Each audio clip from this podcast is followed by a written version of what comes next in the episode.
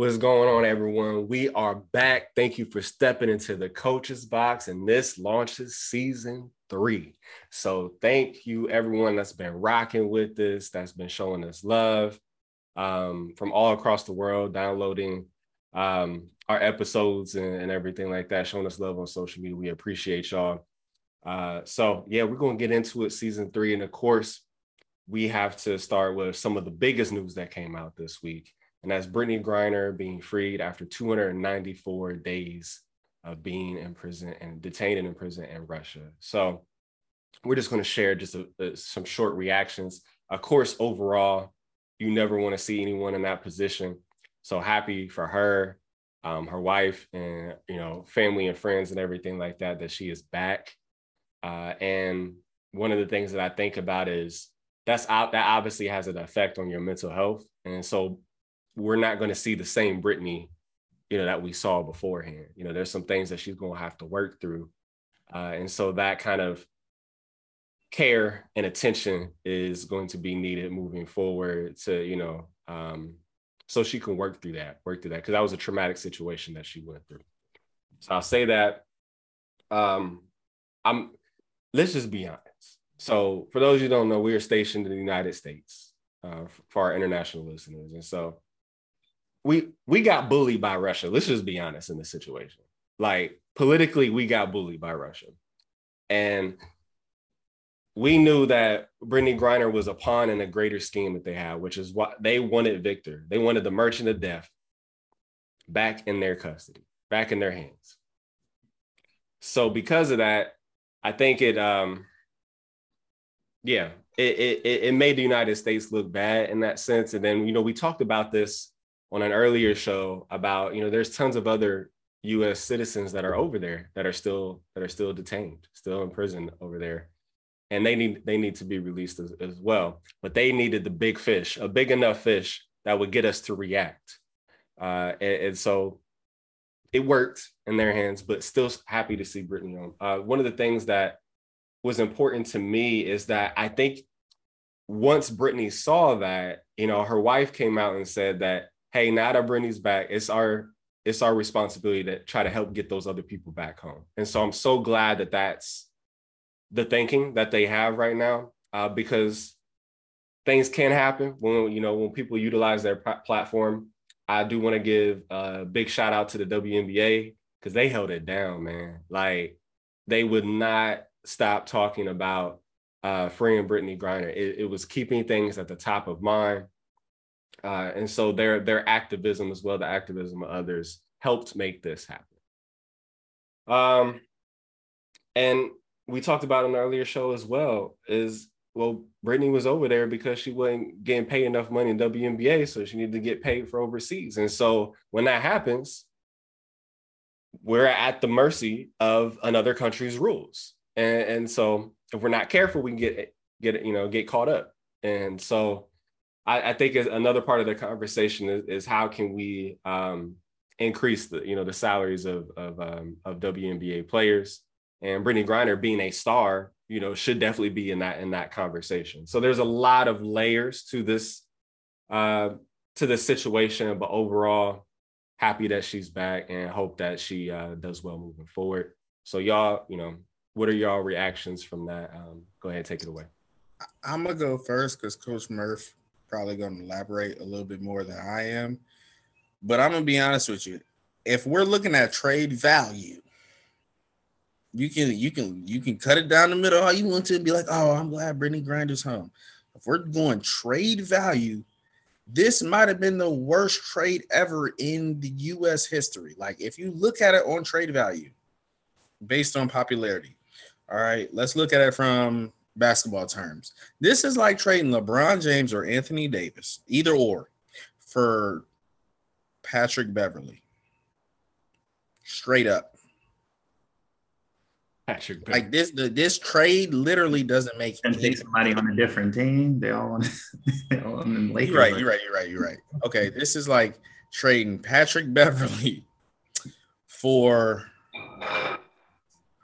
oh god. Um Giannis. I'm being generous. let's just say what's what's the dude that made uh that had 36 and was like um I felt it this morning. Oh yeah, yeah, yeah, yeah. His name is Stacy right now, but yeah. Oh, yeah, Yeah, like he one went to West Virginia. He's like uh, defensive player of the year in the Pac-12. hmm hmm But you get what I'm saying, like or uh uh what's his name from Duke? Uh Grayson Allen. This is like trading Anthony Davis for Grayson Allen. It makes no sense in the grand scheme of things. Now, am I glad Brittney Grinder went home? Absolutely, because she didn't deserve any of it. But we have to look at accountability. Okay. Accountability says, bro, why are you moving like that?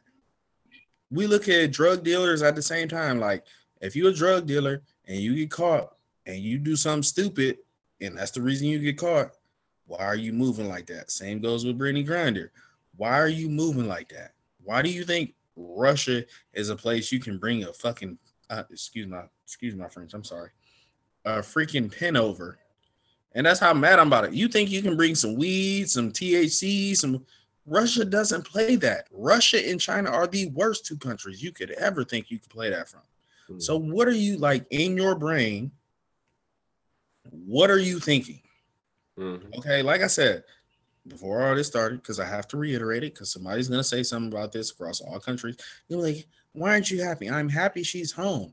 But I feel like we should have gotten more out of the trade. We gave the people be like in America, the merchant of death doesn't really mean anything. I'm like, dude, the man's name is the merchant of death. He sells guns to people to kill that want to kill and take over countries. He's not he's not no average Joe Blow. He's he's almost like El Chapo. Okay, everybody looks at El Chapo as a gremlin, like horrendous. He's El Chapo's right hand. Because there's ramifications to that, right? By Yes, him being gonna- free.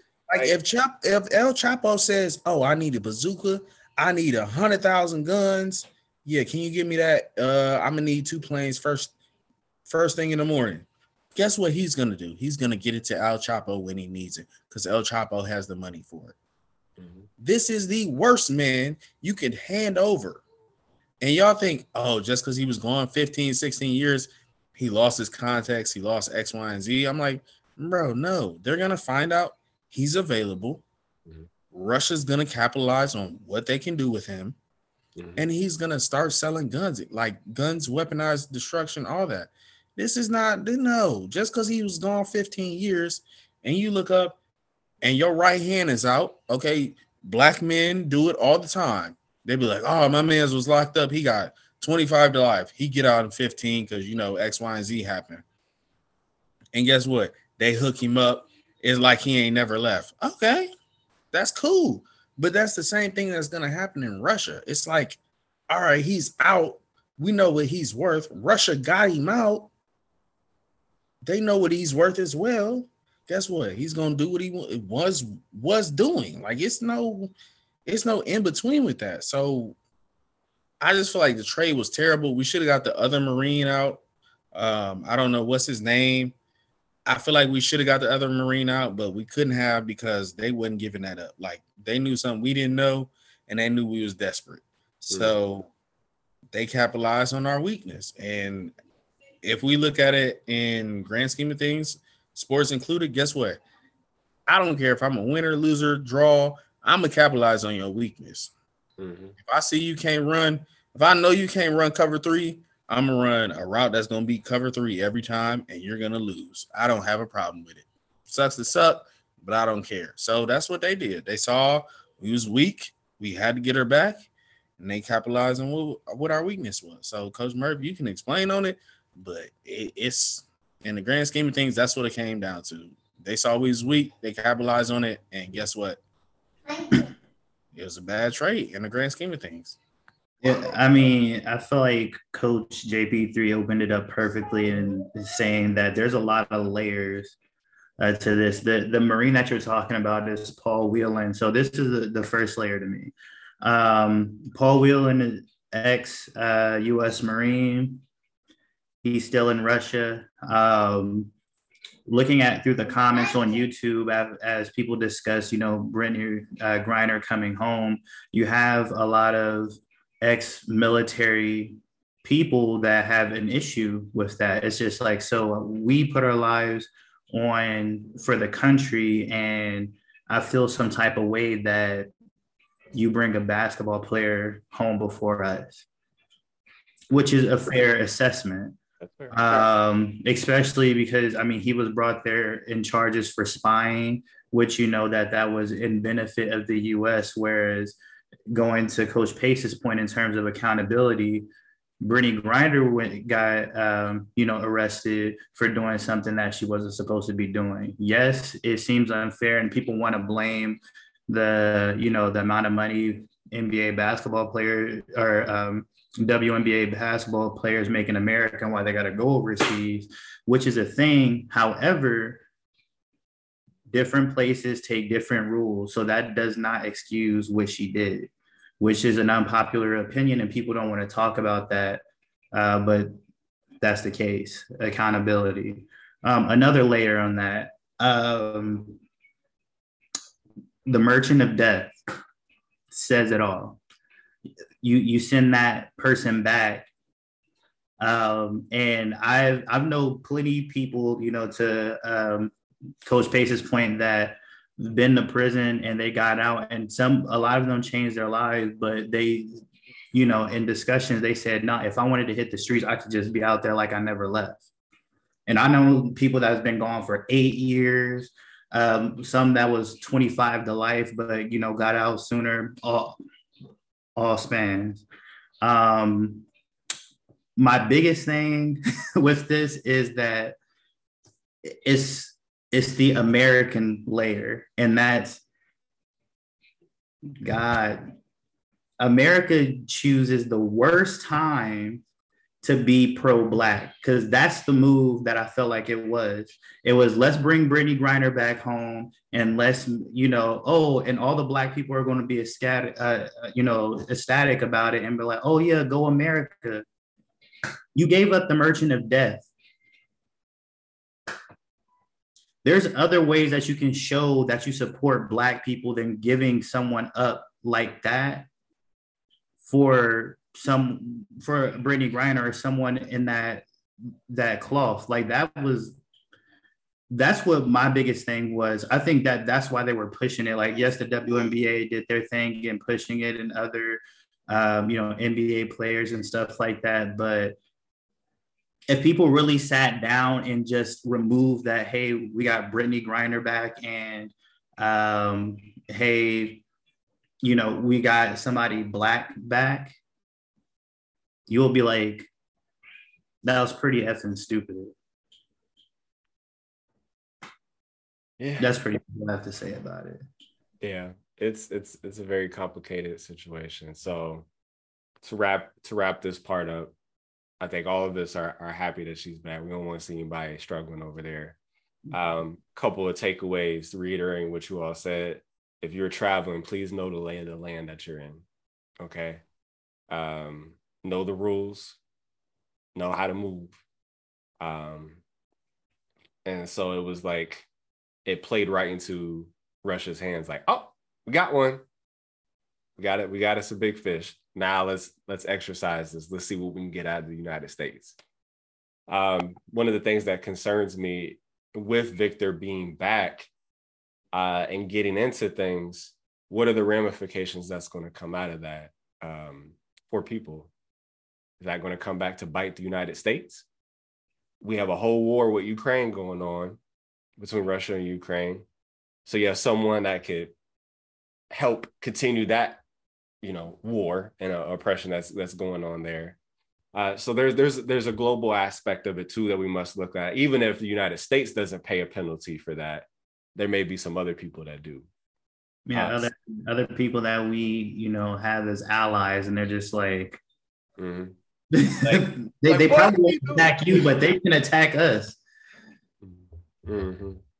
So, um, yeah, and so I think it's important that that that folks that are listening in that that to really understand what we're saying. This this is not a anti-black type of statement. This is not like we we are all black here on this show.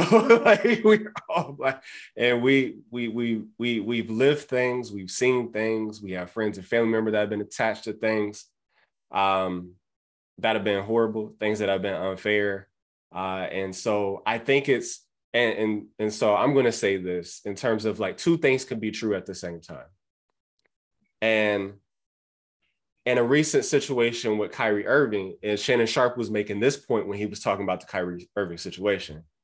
It was wrong what Kyrie said, and he should be held accountable, but you can think that the punishment was excessive at the same time. So you can have different feelings about different aspects of the situation, is essentially what he was saying. And so I think that's what we're trying to convey here is that we have different emotions attached to different parts of this very layered and complicated situation.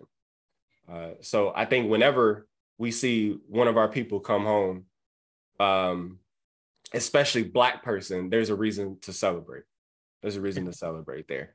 Yeah, because I'm I'm glad she's back. It's just one of those things that like um I'm not mad that she's back. I just feel like that was just a poor play uh, by the states, and you know that's them giving them like another badge of honor just to say like, hey, we're not. The U.S. isn't anti-black. We brought Brittney Griner back, and look what we got out of it because of one, she's black, and then she's the most popular name. Like if they brought back Paul Whelan, yeah, you'll have a lot of you know vets and stuff that will be excited, but that's really not going to push nothing. So they're just like, hey, this will give us more notoriety, and this would help you know close a gap in things with the black community. But um we know the justice like you mentioned um with Kyrie Irving but we the justice system isn't always fair. It's not fair here. It's not going to be fair there.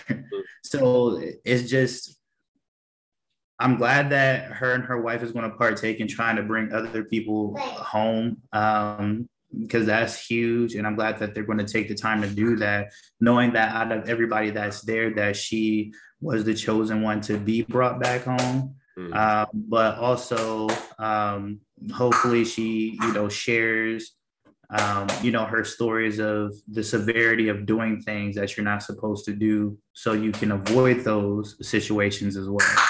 Yeah. So I think that it's not time for us to be quiet. Let's have a moment of celebration. And let's keep for those that were exercising their voices especially you need, you need to keep that same energy now. Let's let's try to get everybody else back now. You know and put pressure and strategize and and join Brittney and, and her wife in those efforts to be able to do that whatever that ends up looking like uh, and then, yeah, you always kind of have this thought in the back of your head, to you all's point, that whenever politics is involved, that there's some ulterior motive behind it of making themselves look good for a reelection or for you know whatever that you know whatever is, is in that. So, um, but yeah, I think that's a big takeaway. We got one. Now let's try to get everybody else. Let's try to get everybody else back. So, all right, moving on to the uh, to the NBA the season's still young, but we've had a nice sample size to kind of see to get some common themes, to see uh, standouts, to see disappointments.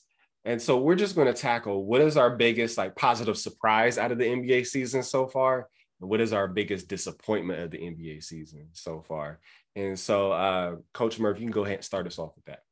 Um, my my biggest surprise is the well, I mean, there's there's a lot of things to be surprised about. One, just the Western Conference in general and how like jam packed it is from top to bottom. Um, I, like nobody's really like, you know, setting themselves apart from any of the other teams record wise. Um, like, you, I mean, obviously, you know that um, teams like the Rockets and stuff like that won't make it to the playoffs.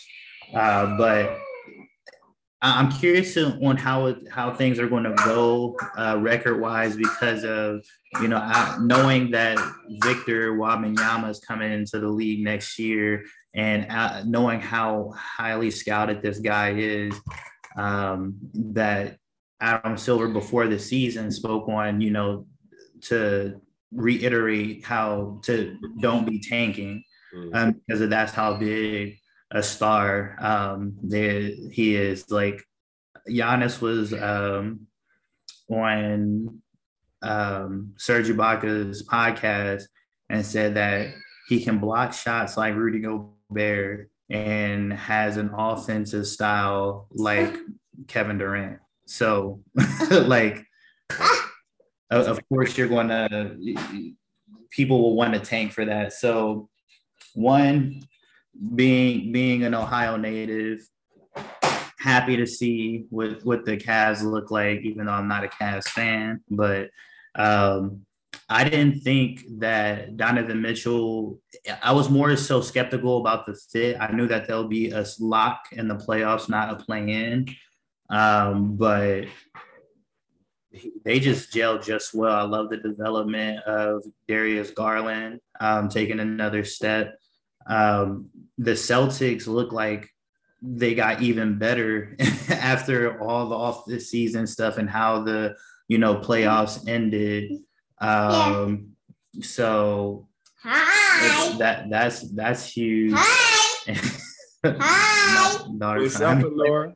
She, she, gave me her doll and she wants me to play with her doll. Uh, but you know that for the the listener, that's that's what a girl dad's life. Um, and um, in terms of rookies, man, Bennedict Mathurin, man, open. Hoop. You know, my my alum, you know, shout out to, you know, us U of A folk. Um, definitely expect him to what? You've been in grad school for two minutes. All of a sudden, you that's, that's crazy because I definitely I definitely graduated in August. I've been I've been in grad school for like a year and a half. But um, we um, see we look you got me messing up. But like I, I expected him to be uh, you know a good player um, coming in this season, but definitely didn't see him being uh, you know, in like a rookie of the year conversation. Um, didn't see Jayson Tatum coming in being in MVP conversations along with Ja. Um, so it, it's it's a lot of parity in the NBA. Um, so I think it's a good time to be a, a, a NBA fan right now. Definitely, definitely. Coach Pace, what you got for us? I ain't gonna lie to you. I'm simple. I'm simple. I'm looking at the Lakers, man. Um, the big surprise for me, and we gonna act like because everybody been saying it for the last three or four years. If he could do this, oh, we'd be so great. it, sound good, but guess what? The one thing he ain't been is healthy. Anthony Davis. Mm, mm. Bro, Anthony Davis been getting busy this season. You can, you can, look at it how you want it. He's been healthy. Granted, the last game he wasn't, but give him a grain of salt with it. Mm. Anthony Davis has been the best player on the Lakers. And it doesn't Russell Westbrook is probably the most important, but the best player has been Anthony Davis. And it doesn't even come close. He's been getting busy yeah. When I say bit, man, mm. hoping. Biggest team is probably uh surprise team is probably Portland. Yeah, yeah. Portland. People don't look at Portland because they're like, oh, it's Portland. Oh yeah, uh, you know they got rid of CJ. They ain't gonna do nothing. But Portland still got a winning record. Mm-hmm, Portland's still up there in the rankings and in, in the top eight, top nine in the West. And the West is thick. So I think Portland has been a big surprise um, outside of that. But um, consistency wise, I'm not surprised by too many teams at all. I haven't, I ain't gonna lie to y'all, I haven't watched a lot of NBA. I don't watch until after Christmas. Mm. Uh, that's when that's when people that's when people really start hooping. Like they be coasting, like LeBron, he ain't gonna really start hooping until after Christmas. Y'all can say what y'all want to he doing his thing now, but he don't really start hooping until after Christmas. He don't really he don't kick it in gear until after the All Star break. Mm-hmm. Like he become he's so good, he be coasting and like uh I'll pick and choose the games that I turn it up a little bit. But he doesn't really LeBron really doesn't turn it on until after the All Star break. Yeah. Nah. So my yeah, my big surprise is probably Anthony Davis. Um, but I like what's going on. Um, we need to put more respect on Giannis because he's getting the LeBron James treatment at this at this point in time because uh, we take him for granted. So those are my really two big things. Outside of that, man, I'm just enjoying the NBA season. I haven't really watched much, but when I turn, when I turn, also a Cavs game. The Cavs game is mandatory. If you're in the Ohio area, Michigan area, Indiana area, Pennsylvania area, if you can come catch a Cavs game, they are must see TV at this point in time. Yeah. Donovan Mitchell, hey, Rudy Gobert, you were holding him back. you you can look how how you want to. You're the reason he wasn't succeeding in life. Is nah, I, no, no, no. it, it, was it was the team, not the dynamic of the Cavs and of that Jazz team was completely different. Because like with the Cavs, okay, with the Jazz, the biggest issue was that Rudy Gobert was the only defender. So with him being a rim protector, and you're seeing the same thing with him in Minnesota, him being a rim protector with a whole bunch of people around the perimeter that won't even attempt to guard. They're just basically opening up the floodgates for him. And then, of course, he limits things offensively because Rudy Gobert doesn't have an offensive game. But like you can't compare them to a team that has Darius Garland, who's a facilitator and a scorer, who that was the role that Donovan Mitchell had to play solely by himself um, in Utah. They also got Evan Mobley, someone that has a decent offensive game, but a great um, defender. Um, Jarrett Allen that can do it on both ends. I mean, they just have, and they have depth with, you know, Dean Wade in them. So it's like, they're just a better team. You're right. And guess what?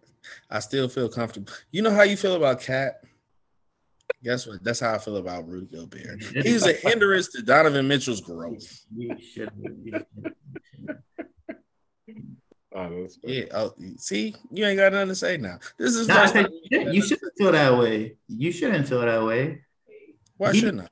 Because and then also because because even going into the uh or in the offseason going into the season before Donovan Mitchell got traded, he knows that he hasn't been playing at uh, he hasn't been defending and he said going into the offseason that he wants to focus on being a better defender. And now he's actually defending with the Cavs. So now he's playing different. He chose not to defend in Utah So hey, that also plays a role as well. Right. And if he wouldn't have to score as much as if he did, because Rudy Gobert doesn't have an offensive game worth a quarter. Last time I checked, he's right. a, he's a protecting. What about the other wings and guards on the team that wasn't scoring? Who's the second best player on the team? Jordan Clarkson. oh, that's it. Hey, I'm done. I'm done. Good night. Hey, Great show, guys. He said case closed. case closed. Case closed. I'm good. Nah, I mean, like, but that it's all about roles. You just got to know your team. Like, just because he's the second best player on the team doesn't mean that he needs to be uh had being a, a great offensive player or even a good one. He's the second best player on the team because he is the best defender on the team. He doesn't that doesn't have to be tagged with an offensive game. It doesn't, but we just said he was the second best player on the team. Hey, well, you can cut it down the middle how you want to, but like I said, he was doing Donovan Mitchell was doing too much, and guess what? Now he can just be himself of what he wanted to be. So Rudy Gobert, if you would have got an offensive game, guess what? Y'all could have been a dynamic duo like Shaq and Kobe. Granted, y'all wouldn't have been as good or worth a quarter you know what? You could have been 10 cents of what Shaq and Kobe was, but, but, but it, it would have been better I, than I like it's, it's, hard to compare because a dynamic duo with him and Rudy Gobert in Utah is different than a dang near power five team with like a power starting five in the Cavs.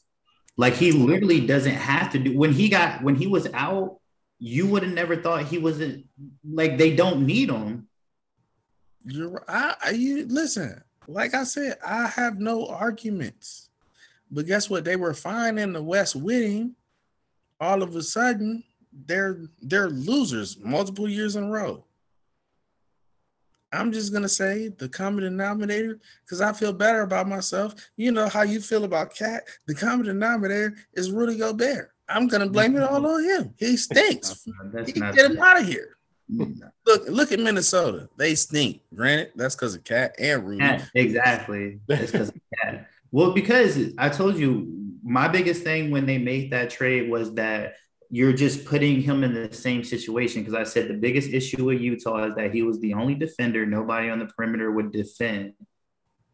That's exactly what they traded him to because they got rid of all their defenders and Patrick Beverley and all of them in the trade. So it's like you're it's the same team, just a different state. Hmm. And not a good one. But hey, man, listen, we can agree to disagree. We coming up to the same conclusion. Uh we don't like KAT and we don't like Rudy. It's fine. I don't have anything against more of the story. More of the you don't like, you don't have nothing against Rudy Booty Rudy. no, I don't have anything against him outside of him, you know, setting the league down. He exists, COVID, but outside of that, he shut the league down. Why would you not have a problem with him? Hey, best best defender in the world. Who? Rudy. I kick the league down. I kick him in his knee. Don't play with me. He'll give you COVID. okay, listen. All right. Coach JP3, go ahead, take it over, man. All right. Y'all hilarious, man. Uh, I'll keep my I'll keep my brief, but uh, I agree with y'all standouts here. Um, Pelicans, top of the Western Conference. They've won five straight, uh, building off the momentum from from last year. You know, sometimes you see teams do really well, have a good year, and then they they fall off the next year. Uh, but they've been able to um, play really well. Um, Zion integrated back into the mix. It's good to see him playing. So they're playing really good basketball. Alvarado randomly, randomly gets you like 38 points in the game. It's like, where did this come from? But uh, yeah, yeah, it's good to see them playing good basketball. They're going to be a dangerous team moving forward. I want to show some love to the Sacramento Kings. I don't think anyone showed love to the Sacramento Kings since Chris Webber was playing there. What did I say before the season on the podcast? I said they will make the playoffs this year. I, I said it. They just might do it. They're, you know, it's early, but they're they're fifth in the Western Conference at 13 and 10. Uh, and I want to highlight, I love to see good coaching. And I think that's one of the reasons why we call it the coaches box and stuff like that. But when I watch sports, I watch interactions between players and coaches very, very critically because I'll tell you a lot about what's happening in Atlanta. Yeah, in Atlanta. Yeah. so one of those moments, Mike Brown, you know, is the coach of the Kings, and a lot of people give him flack a, lot, you know, because he had LeBron James for part of his career for success, and then uh, assistant coach for the Warriors with that dynasty. And he always has this look on his face like he's lost or something like that. Like he has no idea what's happening. That's just the look he has on his face. So having this opportunity as a head coach, I think, has helped people gain more appreciation for him. There was a moment in the game about a week ago where Terrence Davis allowed an easy bucket from the opposing team. Timeout is called. Mike Brown goes up to Terrence Davis and is telling him, hey, stand strong in the lane, draw the foul, make the ref call uh, uh, um, a tough, you know, a tough call, make him have to blow the whistle. So he actually, during the timeout, goes into the key, Mike Brown does, and models what he wants Terrence Davis to do. This is where I need you to be. The very next opportunity Terrence Davis got to do it, he did it and drew and drew a foul. They called an offensive foul on the other team. And you could see him and Mike Brown celebrating right after that happened. Like, so I, that's good coaching to me. That's a good. Co- Model what you want the players to do. Talk to them like an adult. And just to see that kind of celebration between player and coach and say, I got you. I did it. And um, I see what you're saying now. So like that that that was good. That was a good moment. But Sacramento's playing good basketball, Sabonis and De'Aaron Fox stuff like that. Um, Utah is also playing good ball. You know, we just talked about you know losing Gobert, losing Mitchell. I think a lot of people are like, well, Utah's going to be out of the race. Well, so far, you know, they're right behind Sacramento. Uh, six, acting like he a bucket. Yeah, I know. Like I, it, it's it's been surprising. It's been surprising. Um, so those those are those are my two that you all that you all didn't mention. I agree with what, what you all said, but those are two that really stood out to me as far as good surprises. Now we're gonna go on the flip side of thing. Who has been your disappointments? What are your disappointments so far?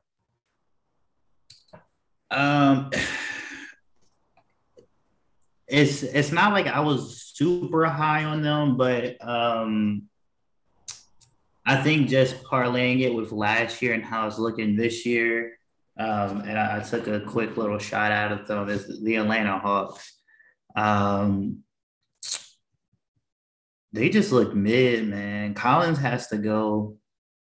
Um, not saying that he's the sole issue, but I mean, you've been, you know, tossing up the idea of keeping them and trading them for it seems like the past three years. Um, giving up all all those assets to get Dejounte is um, at that point you were just trading for a star. I mean, he brings defense at the guard position, but him and Trae being two ball dominant players that just that just doesn't work. it just doesn't work. Um, and I, I don't know if it I just think that they're they're a team with too much talent, but nobody really gels. Because hmm. I mean, they have depth, but it's just like it, it just doesn't work. They need to blow it up. I just don't know what's the best way in doing in doing that. Because I feel like you had the opportunity to do it with um, you know, trading John Collins, but now I feel like his value he his values dropped since then. Um, Clint Capela is, you know, one of the best, you know, um, rim protectors and lob threats. So you really want to keep him. Dejounte Murray, you really traded for him for one year. He doesn't have he's a free agent next year. So he probably won't even come back. Um, especially if things continue going how it is. I don't know what his relationship is like with Trae or any of the other guys, but um, I wouldn't be shocked if he will want to test the free agent market um, so I'm disappointed in. I mean, I think that's the team that I'm I'm most disappointed in. Um, that's a good one. That's good. I mean, especially when they were showboating in that one game, and Murray is like tapping people on the head after making a shot, and then they lost the game. All that for an L. Yeah, I think the last one I would have to. It would have to be Chicago. Man, Yep, that was they, yeah, they, they were hot last year. I think it's an identity crisis because now that Zach LaVine got his money, is you know a, a different kind of story. Um, I feel as though the same issue, a lot of talent on the team. I feel as though that they're holding Coby White hostage. They should have been traded him. I think they're you know holding back his potential. Um, I understand wanting to keep Patrick Williams, um, but you gotta you gotta move something around. Vucevic, you have to you have to move Vucevic for something. Like if if you have to package him with um, Alex Caruso or a Coby White, um, you got to get him out of there. You need a new center. like it, it it's bad. Out of the out of the play-in contention, I believe at the moment, I think they're like 11 or 12 right now. They are 12. That it's 12 at 10 and 14. And the way they're looking, if they do make it and make it into the playoffs, I think it'll be the same thing as last year, gentlemen sweep, if not a sweep. Mm-hmm. Yeah, that's a good one. That was my coach Pace. Who you got? All right, so I'm gonna just look at Minnesota. Pathetic, pathetic. just waste of, waste of a team. Like y'all thought y'all was getting something worth Rudy Gobert, like, and it's it's so bad. Anthony Ever Edwards takes plays off now, like he wasn't much of a person that took plays off. He might have every once in a while, but like now he just be like, all right, I don't care, mm. because KAT would do his terrible excuse of basketball. Rudy Gobert would do his terrible excuse of basketball, and y'all wasting this man's prime and time. Mm-hmm. Mm-hmm. So, and we all, well, Coach Murph didn't think so, but listen, we thought they was gonna be somewhat better. Like if they wasn't, they was in a playoff game, the play-in game, and they won. We thought, like, you know what? Maybe they could at least get into the playoffs as an eight or seven seed.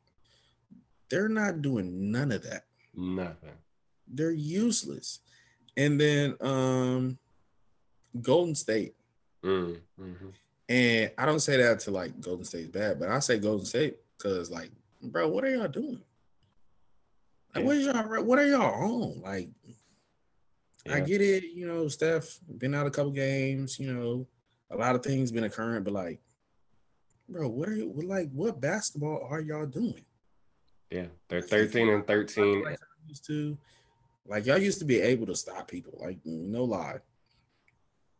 Y'all might not be able to stop somebody within the first like three, three and a half quarters, but the last half of a quarter, y'all gonna stop somebody and y'all gonna win the ball game by like 5, 10, 15 points or whatever. Mm-hmm. That's not the same this year. Like they are struggling. James Wiseman don't know what you doing at seven foot one, but getting demoted to the G League in your second year when you was playing actual games, that's unacceptable. Mm-hmm. Mm-hmm. Like that, we shouldn't, we shouldn't be looking at. Well, he's been in. No, bro, no. Get yourself together. Get your health together. Okay, and you should be playing real live basketball. Then, don't nobody got time to be, oh, gee, he's in the G League, he's out of G League, he's in the G League, he's out of no, bro. You are a number one, top three pick. Yeah, I think what number two? Yeah, like, bro, we don't have like with all due respect, I don't have time for you. Like, as a top three pick, I knew you was hurt. It's fine. If you had to do a Joel Embiid and take the first two seasons off, that's fine. I knew what it was. Bro, you played your first two seasons and you coming off the G League again. Mm-hmm. Bro, that's unacceptable. Get it together. Mm-hmm. They, I feel like, yeah, like for for I feel I've always thought they should have traded those picks. Like those are two high value picks that you could actually. I mean, y'all have been competing for the past decade. So like, what do you need? You can trade for a, a young asset, especially with the second pick. Also, I think they misjudged the guard play of Steph and Clay because they hit on Steph, but Clay is on a decline mainly due for injuries. And now I think uh, them it would have been a better play to take LaMelo instead. So um yeah, and a quick to quickly touch on the the Minnesota thing because I mean one of the biggest things that we we we're seeing this season two of the biggest off-season trades turned out horrible. Yeah.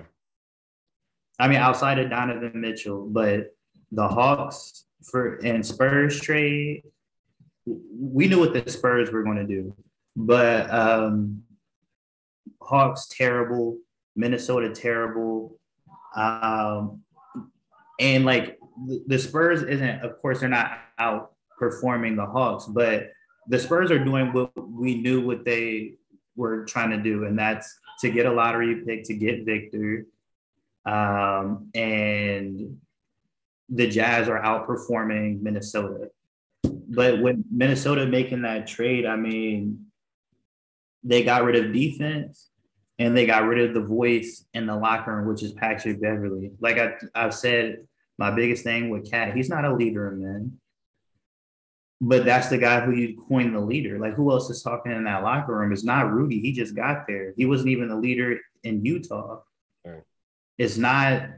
It's not Edwards. He doesn't even seem like that type of guy either. Like he seems like he's an energy type guy, But right now, as leading a team, and then even if he tried to, I don't even think KAT would take to it because he'll be like, well, I'm the best player on the team, which he's not. But you know, that would be an awkward position for Edwards to be in for sure.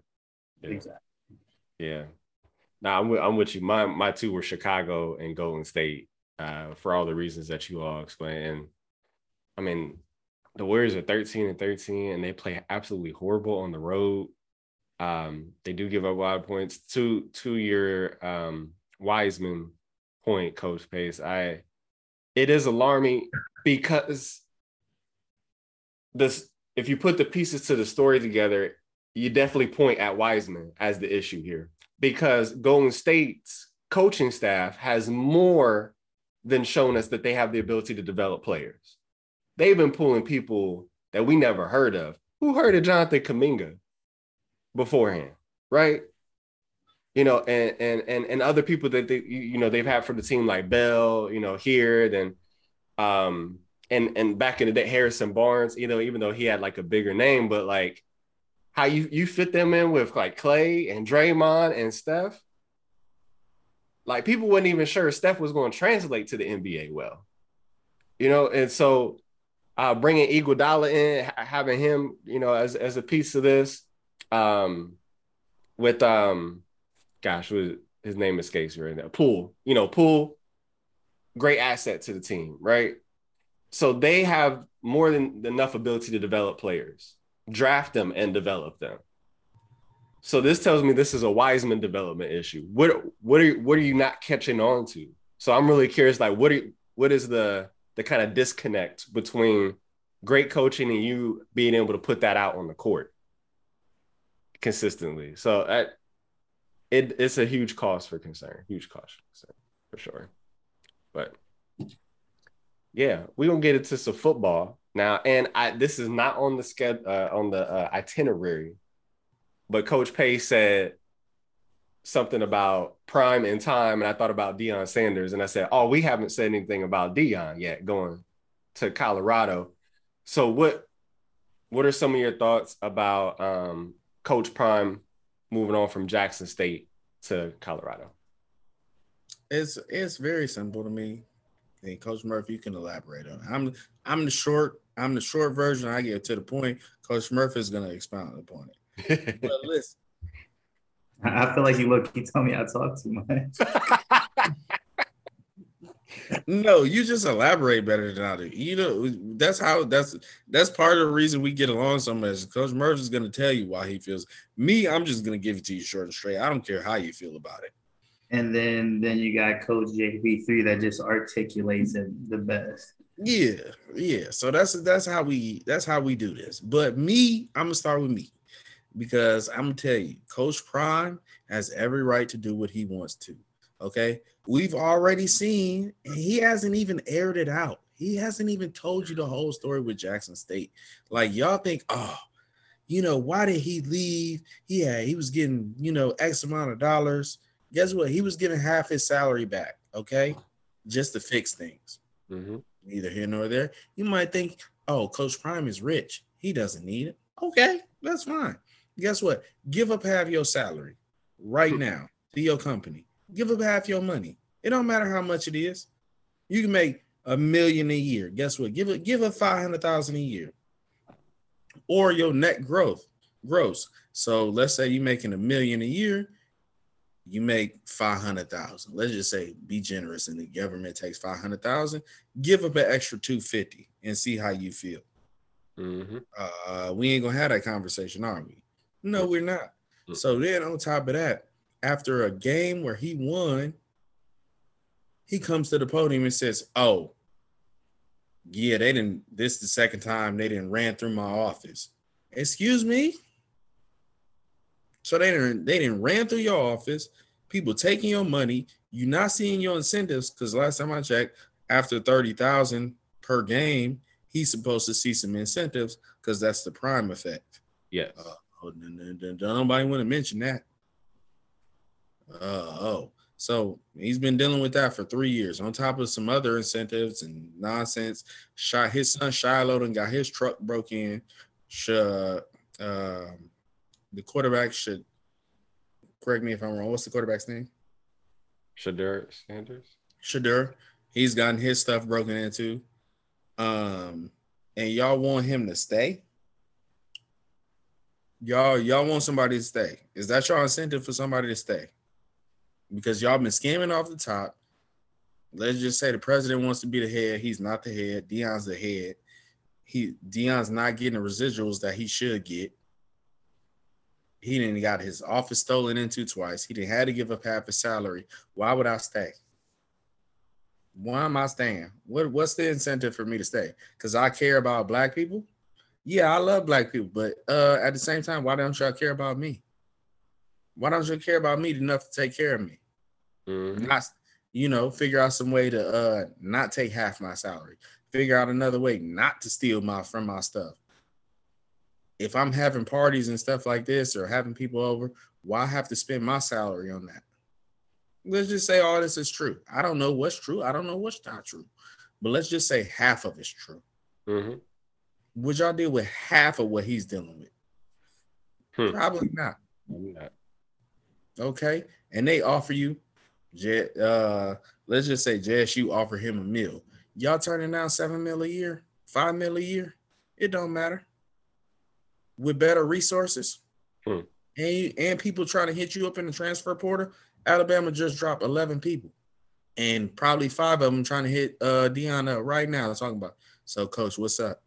Mm. Are you trying? You trying not? You not gonna use them resources? Hmm. NIL. Did y'all see the video of Deion at the basketball game? Hmm. When they was yelling Coach Prime, why would you mm-hmm. not use them resources? Mm-hmm. Mississippi State Valley coach just quit his job to be on Deion's staff. Is that elevating black people? Hmm. Oh, okay. Okay. Mm-hmm. I just wanted to check because I want I want y'all to nah, people only know half the story, well, half what's true. And then you looking at from a perspective like, well, if I was in the shoes, like, would I be dealing with it? No, you wouldn't. Don't don't don't speak on some stuff you ain't never been through. Deion had been through it, he didn't seen it, he didn't done it. Don't oh, I would have I would have stayed in it for uh HBCUs because I'd have brought black people along and da da da da. No, I ain't got to be the sacrificial lamb. Deion been there three years. He done brought HBCUs a long way, more than most people. I ain't, I ain't got a problem with what he did. It, and it's that simple. There it is. There it is. Go ahead, Coach Murphy. Um, I mean, there, there's plenty that can be said. I mean, in terms of, um, you know, stripping the money part of it. I mean, I feel like Coach Prime has been he, he's just showing that his allegiance was always to the kids, not to Jackson State as an individual, but just for for his kids, his his players. But people have a recency bias. Just because he um, goes to an HBCU, he says he wants to change things, doesn't mean he has to stay there. Because last time I checked, HBCUs wasn't playing on ESPN.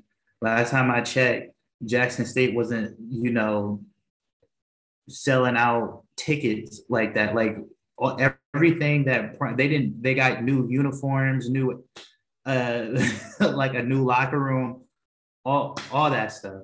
Um, I'm not going to really speak on like his office and stuff being broken into because I do feel like people like to pin that on HBCUs, but um, crime can happen anywhere. I know it, it's happened in, in you know bigger universities. It's just that it just seems well, it's not ironic, but people just like to pin that on there because it's like, oh, it's a bunch of black people, so stuff has to happen like that there more than any other schools, which that's not the case. Mm-hmm. Um, but just because he left doesn't mean anything. This transfer portal exists. I feel as though that a lot of um, kids that play for HBCUs could hit a transfer portal and Coach Prime could bring them to Colorado State. Like people are to, to Colorado. Like people aren't looking, not even looking into that. Like he can pull people into D1 colleges with a lot more uh, of a, a scope on them because he his biggest thing was people aren't getting eyes on on these schools. But if he pulls, well, one, he brought attention to to players at Jackson State um, University. Now at Colorado, just like how his son came with him, there could be another player in there or any other HBCU where he's like, because he doesn't care about what star or whatever is like, what's your skill set from what I see mm-hmm. or what my staff sees let's bring you in. I don't care what high school you went to. I don't care what they labeled you as or whatever. So he can have the same effect in a different college. Mm-hmm.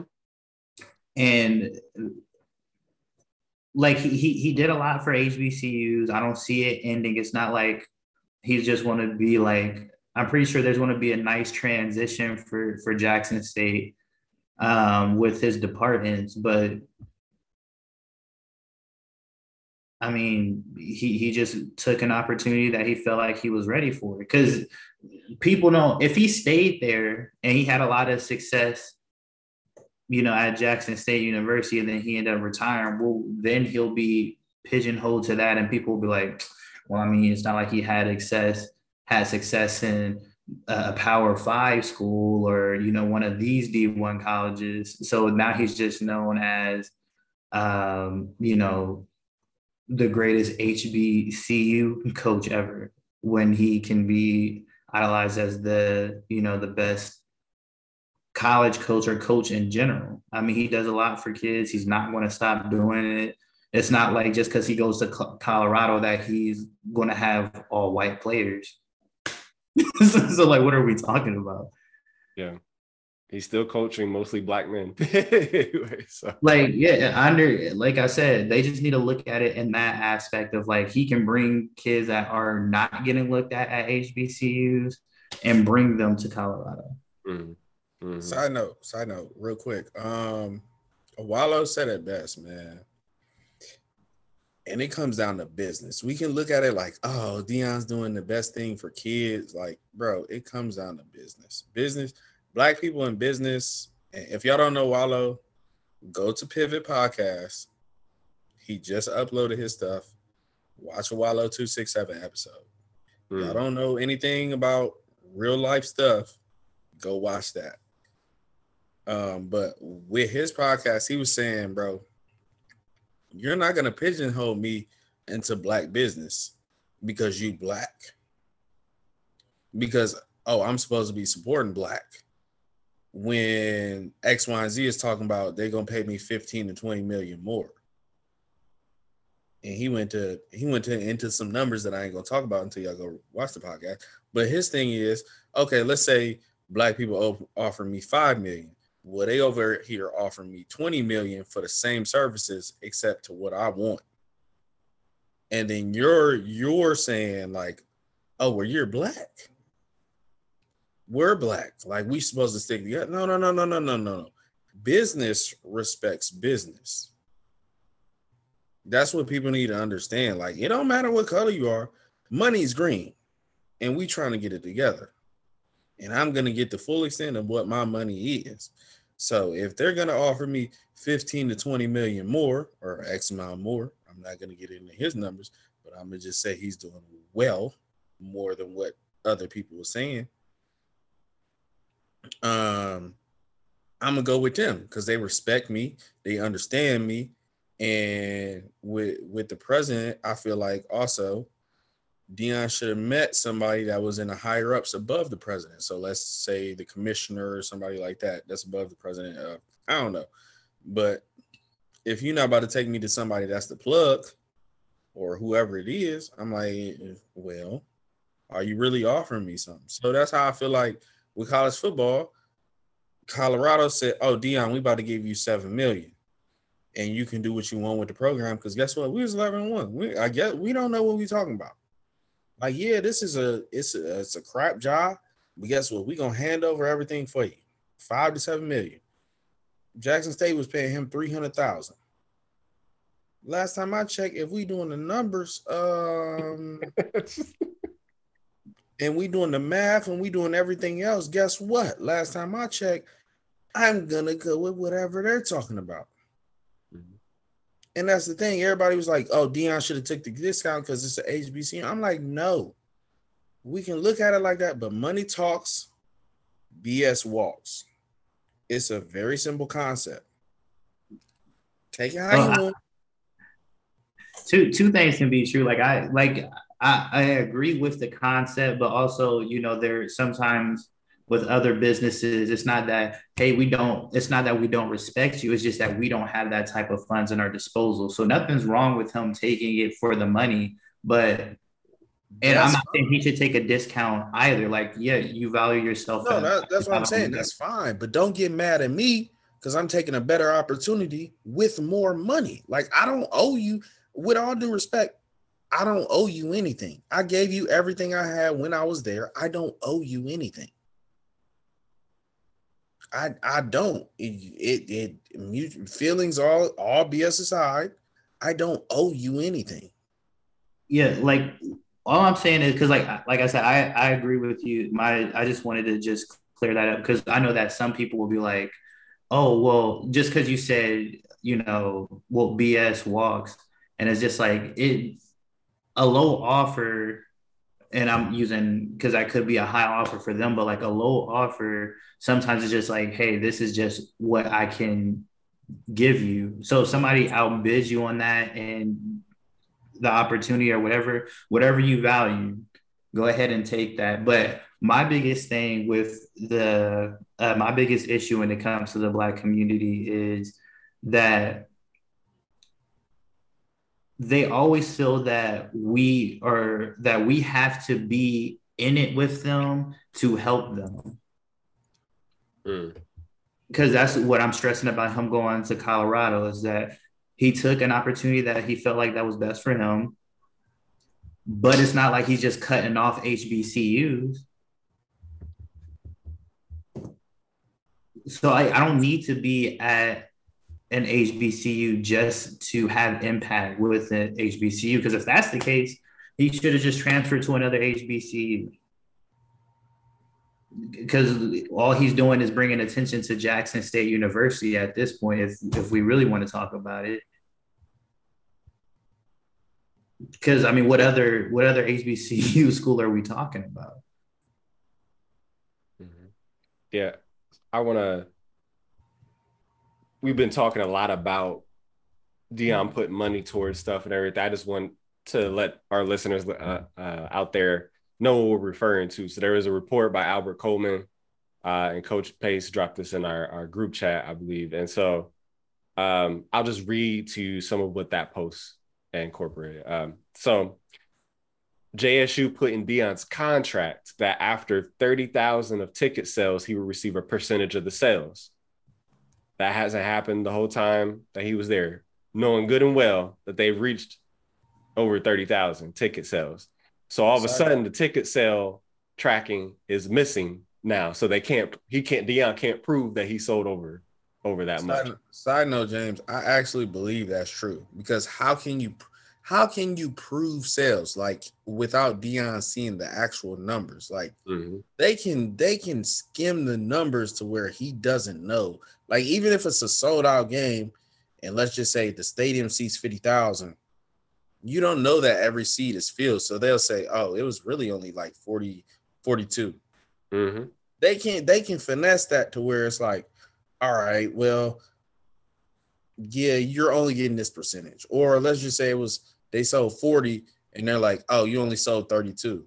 Mm-hmm. Mm-hmm. They can they can don't don't believe like oh HBCUs wouldn't lie like no bro they're a school they need money mm-hmm. like mm-hmm. on top of them being an HBCU school they need money they'll yeah. finesse it to where the numbers don't look what they're supposed to look like mm-hmm.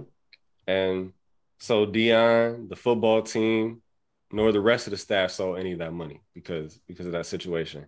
Also, there was a lucrative TV deal in place uh, that Deion wanted to get, but the university did not. So when we're talking about Deion wanting to uplift exposure of HBCUs, that TV deal could have helped with that. The university said nah. So we'll, you know, I guess we'll see what the details of that will eventually come out. Uh, but I think that, that that's that's an interesting thing right there that Deion was trying to look out and give a bigger platform and more money, and the school says no. So I wonder why. Uh, so Deion, with his own money, built a new locker room, a tennis court. All the designs came out of Deion's pocket. The new players' lounge came from Deion. He used his own money to feed his players. All the fancy meals that we've seen on social media that they're eating, that came from Deion's pocket. Uh, when JSU went to the Celebration Bowl last year, the school didn't give any money back to the athletic program.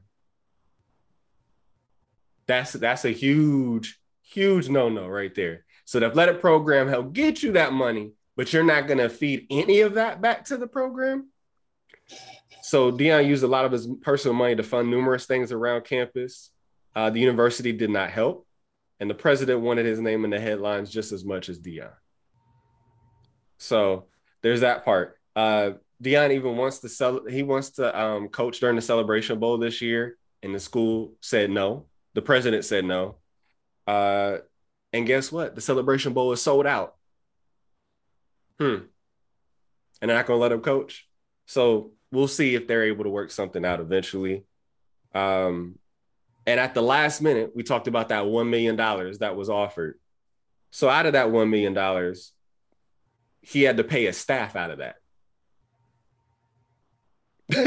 so that's not 1 million for Deion. That's 1 million for the staff. Okay. Uh, so like, I think there's, there's, there's a lot to say. So if this stuff comes out as factual, if this was your employer, would you want to stick around for all that crap? If stuff that you were promised in your contract hasn't been you've achieved and they haven't done their part, right?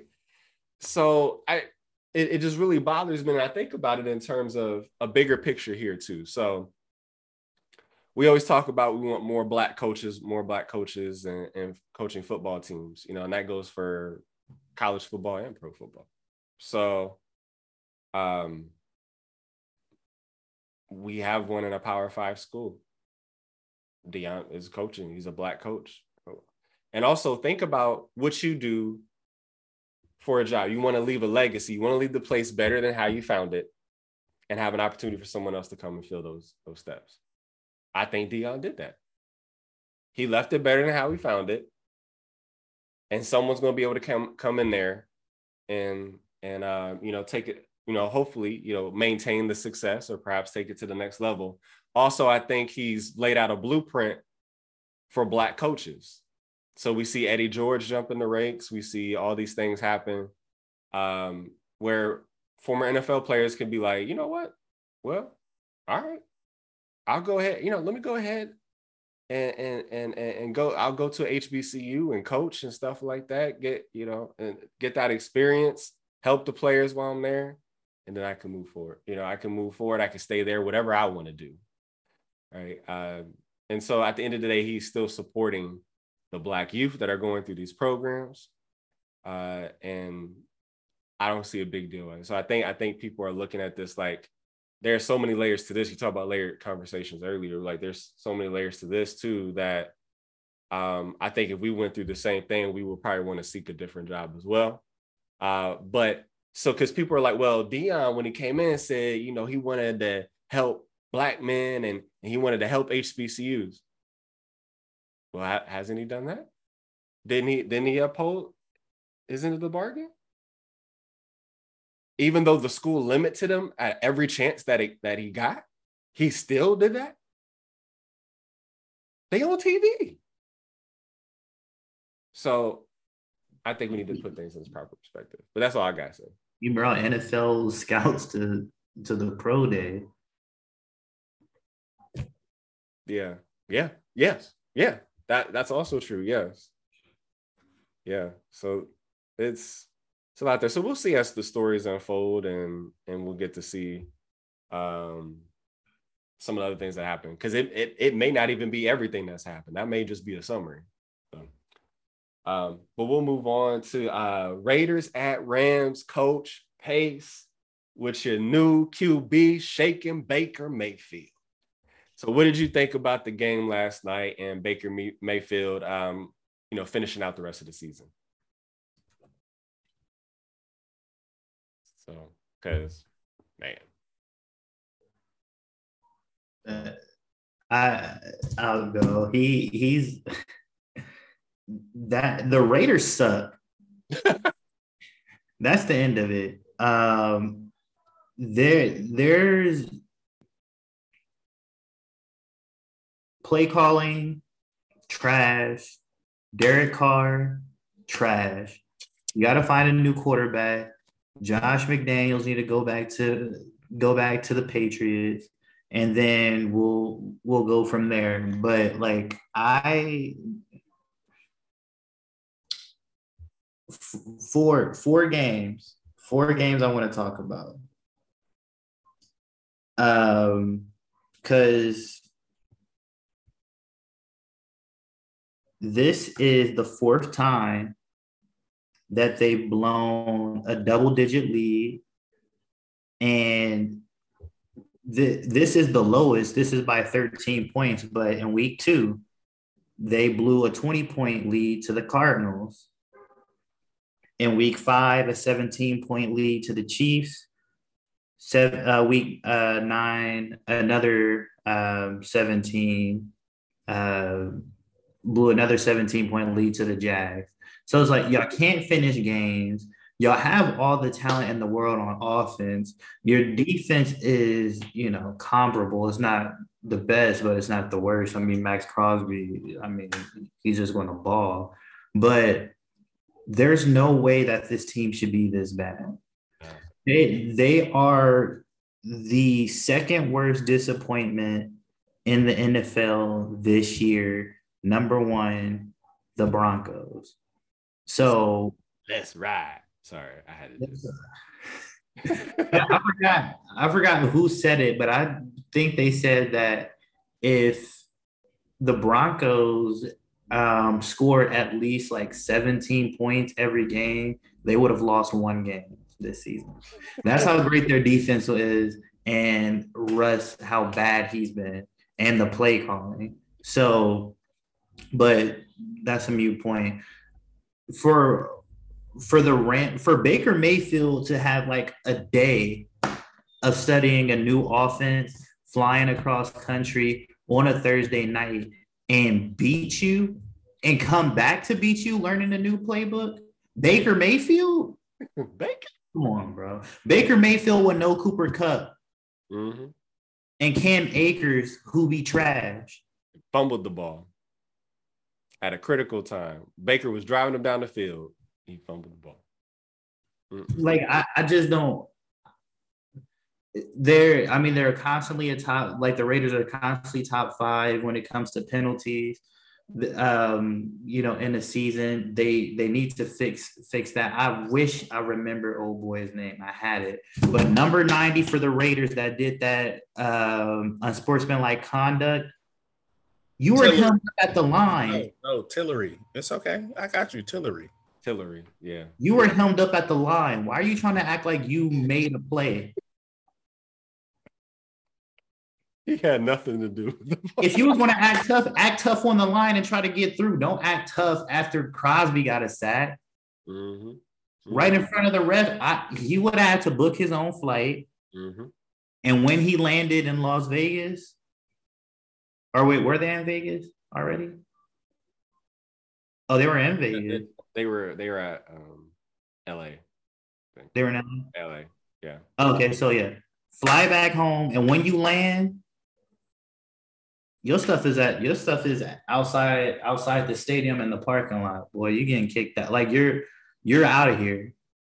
You're out of here. Like that was uncalled for. And literally after that play, sparked that drive. Mm-hmm. Mm-hmm.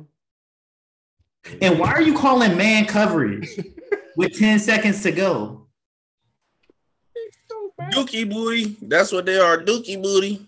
You you, you call you call man coverage 10 seconds to go. No timeouts. You call man coverage and you let the receiver release on the outside. So even if it wasn't a touchdown, he could have stepped out of bounds because it takes only about four seconds for a play to happen.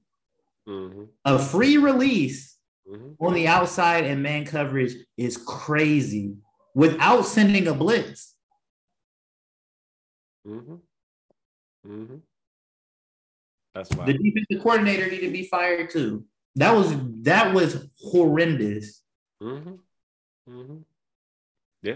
Go ahead, Coach Pace. You could wrap, you could put a bow in this right now. Hey man, listen, listen. Shout out to my boys for getting it up. Listen, shout out. Uh, we shake and bake until further notice. You know what I'm saying? Uh, shake and bake. Listen, baby, we hey, we here, we here, ready. We not about to get in the playoffs, but I'm trying to ruin somebody.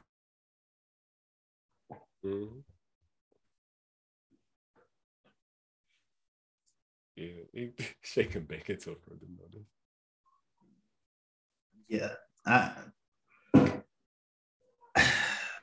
that game was horrid. It it uh there was no Aaron Donald either last night. No, Yeah. no Aaron Donald, Yeah. no Cooper Kupp, no Matthew Stafford. One day of uh one day of um, and some change learning and offense. You don't even know all of his teammates' names yet. Bro, you get dubbed by Van Jefferson. Yeah, he All calling right, him man. name. like, oh yeah, yeah, number number uh 18, number It's 20. okay. No, no, no. DeMars, it's okay. It's okay. Listen, listen. It's shake and bake season, baby. It's shake and bake season. Shake and I don't listen. I y'all know I hate Baker Mayfield, but listen for the next 11, 10 to 11 days, it's shake and bake. Well, Okay, what do you- so, listen, he ain't had no expectations on him. It's okay. He came in there, got the job done. Granted, the Raiders suck. That's not my problem. Okay, I didn't ask them to suck. Davante asked Adams didn't ask them to suck. Mm-mm. Okay, Josh Jacobs didn't ask them to suck. Right. Darren Waller on the sideline didn't ask them to suck. They Mm-mm. just happen to suck. I don't know what you want me to do. Okay. They're born losers. Okay. I didn't think they had a chance in hell to win. But the fact that Baker went 98, I want y'all to understand this. He went 98 yards on zero timeouts. You know how terrible your defense has to be disciplinary wise to let somebody go 98 yards in a buck 45. Mm-hmm. You have to have everything go wrong. When I say everything, I mean everything go wrong. Everything. On the last play, you played single high, like Coach Murph said, and thought it was okay because you thought you were a single high team. Mm-mm. Stupid. Stupid. Hey, you deserved every bit of that L. Okay. The part that kills me is we were talking about this before the show. Is as soon as Derek Carr threw that interception, I was like, that was a stupid pass. Like, why would you do that? You were literally controlling the game. You're I think- in the I- I- zone. A side note, I think he was about to throw it out, like out of the back end zone, but uh, Greg Gaines pushed the lineman into him. into him. So when he was throwing, it was like, oh, why did he throw it? But it was like if you saw like his somebody pushed him in his back, and he's like, uh, I'm throwing it, but then mid throw, he's like, oh, I got pushed in the back, so it just goes like, ah. And I'm like, that's still, regardless of how we feel about it. And guess what? Y'all was up 14. hmm It don't matter. It don't matter how we look at. it. Well, my bad. 13. They was up 13. hmm That's just two score game. Right. And if they get a field goal during that drive, they win the game. If everything else happens the same way, the Raiders win the game. James, it don't even matter if they got a field goal. if they if their defense did what they needed to do or their offense did what they needed to do in the second half, we wouldn't be talking about the game. Mhm. We don't they could they could have thrown the pick right then and there. And guess what? If they went and got a field goal in the second half, because all 16 points were in the first half. Yes. Yes. if they did what if the defense did what they needed to do, which they did, well, they didn't do because they let up 14 points in the second half, hmm and the defense and the offense, who scored zero in the second half, did what they needed to do. We wouldn't be having this conversation. But shake and bake is a thing because they didn't do their job, Yeah. which is a okay with me. They suck. They lost to my backups, Davante Adams. Hey, guess what? You got two perfect passes off on Jay Ram, that's fine. Guess what? You lost. I could care less about your feelings. Loser. it, I, last thing I'll say about this is if I'm Baker Mayfield, I people talking about staff. Let, us let's just be honest.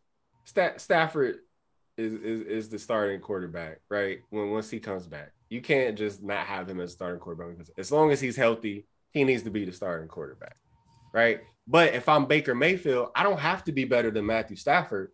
I just have to be better than Wolford, right? That that's that's who I should be looking at being better than. So if as long as I'm good there, then I can have a quarterback position on a competitive team moving forward. It's much better than the Panthers situation was. So all I gotta do is be better than John Wolford, and I'm, I'm okay. So yeah, yeah. they um I think Stafford Stafford will be done for the rest of the season. They'll just let Baker play it out. Um, that's going to be an interesting situation, knowing that Stafford will be the starter next year. Of course, um, I don't recall. No, Baker would be a free agent, right? Because nobody gave him a contract yet. If I'm correct, he's still on his his rookie deal, I guess. But um, so uh, it'll be interesting as seeing how. I mean, this is pretty much an audition for him. Um, but my biggest thing is with the Raiders, it's time to rebuild because this is how I'm looking at it. You keep smacking a wall with Derek Carr at this point.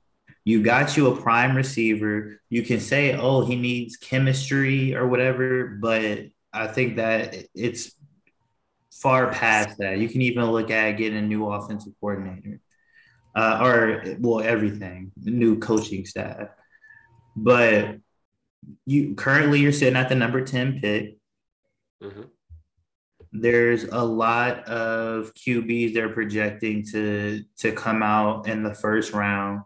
Currently, they have them. I think they currently the la- latest mock draft, but they have them at twelve. It has it's not recently updated, but they have them taking a corner. That's dead.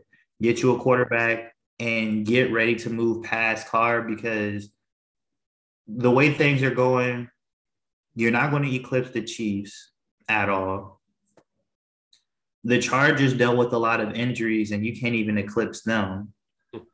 So when they're healthy, they're going to dog walk you.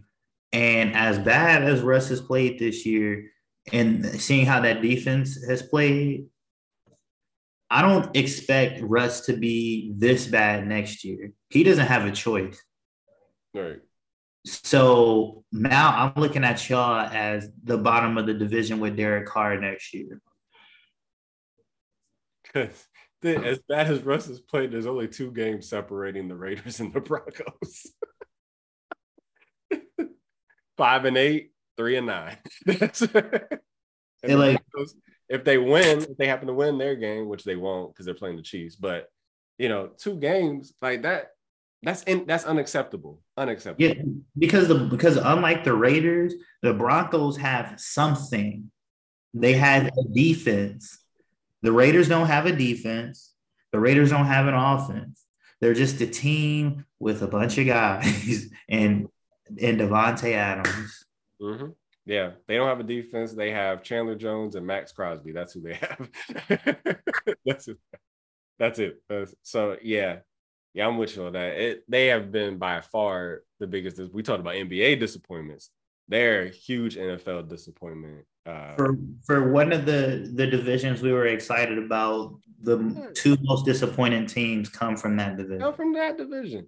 Now, what do you say to people that said, "Well, Derek Carr has had was it six offensive coordinators in nine years, and what about three or four different head coaches at least within his nine years?"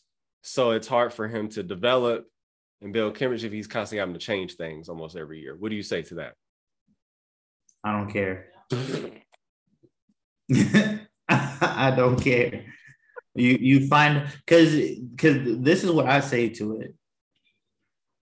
Six different head coaches, whatever. Common denominator. Derek Carr is still there. So now it's like maybe it's not the coordinators now. Maybe it's the player. Could be, could be. Yeah, man, it's it's it's been it's been hard. It's been painful to watch, and and we thought the Raiders were turning the corner and getting it together here late in the season, and last night just put a huge dent in that in that movement. So Those weren't enough. man. So we're gonna go into our, our fantasy football starter sit. We'll just do this real quick. Um Keenan Allen versus Dolphins or Christian Kirk at Titans. Keenan. Keenan for sure. All day. Keenan. All right. Gus Edwards at Steelers or Kenneth Gainwell at Giants. Gus. Yeah, I'm gonna go Gus. I think they're gonna go run run heavy. Kenneth doesn't get too many carries, but he's good for like a touchdown here and there. Oh, and uh, what's his name? Uh, Lamar not playing. Boy, they about to go. They about to go. They about to run everybody into the ground in one game. Mhm. And lastly, Cowboys defense versus Texans or 49ers defense versus Buccaneers. Cowboys, Cowboys. the boys. This is an important week. A lot of people's playoff hopes are riding on this week's results. So good luck to everyone in there. Some of us are right on the cusp. Some of us are sitting pretty. Some of us. you already know it. Boy, number one in the NFC. Let's get it. Uh, So good luck. Hey to, man, we uh respectfully trying to ruin people's season. So let's get it. spoilers. Spoilers, definitely. All right, we're gonna jump into our week 14 preview. Got several big games this weekend. A really, really exciting weekend in NFL. Eagles at Giants. Who we got? Philly by 10 Philly by to 10. 14. yeah, I was gonna say Philly by 14. All right. Interesting one. Uh Cardinals versus Patriots. Cardinals by three. Cars by seven. Right. The Battle of Ohio. Browns at Bengals. Bengals by 10. Browns by three. You got Browns. That was You good. Yeah. You think Boston? I, I I know it. What Where they at? Uh, You- you- where they at? Cincinnati. Uh, Cleveland, Cincinnati. Mhm. Yeah, because like I know the rust. I know it's the rust, and the the Bengals are on a hot streak, but I feel as though that they're one. It's a division game. Um, it's not like Watson has to play great to win because their defense and run game is so so good. Um, they're just gonna have to play keep away. but um, I I think it'll be I think Deshaun and the the Browns will pull it off. Chargers versus Dolphins. Um, Dolphins. Dolphins. And lastly, Bills versus Jets. Do Bills get their revenge? Bills. Yo, There it is. There it is. A lot of I love the divisional games that are happening. The last few weeks are full of them. So very, very meaningful games here. So we'll see what happens. All right, we're gonna close it out. Bet with Coach Murph. Who we betting on this weekend? easy peasy, man. The three games. Let me go ahead and get my thing up here. Um, for some reason, Vikings are underdogs against the Lions. Uh, well, all these guys that I picked are underdogs. Um, Vikings over the Lions. Lions are a great offensive team, but that's it. And the Vikings can put up points too. And it's not a prime time game, so I'm not worried about Kurt. Mhm. Um, I, of course, I already mentioned taking the Cardinals over the Patriots. And lastly, uh, Tampa over the 49ers. Uh, Can I get a request real quick? You're, Uh, since he's winning and not on a losing streak or a consecutive losing streak, can we call him Perk Cousins, please? Perk Cousins, yes. Perk Cousins. Perk Perk Cousins is hard. You can you can say what you want. You ain't got to like him, but low key, Perk Cousins is hard. Perk Cousins. Hey, Perk Cousins is hard. That was my favorite. The ones you came up with. That was my favorite. That's what I'm saying. Perk Perk Cousins. Oh man, with the gold chain dancing with too. the gold stuff. Yeah, like no. Can we go? Can we go with Perk Cousins until he loses in the playoffs? yes, yes. From this moment, moment, Because he's gonna lose first and second round, so we ain't gotta worry about it too much longer. that's very true. we'll see who they play.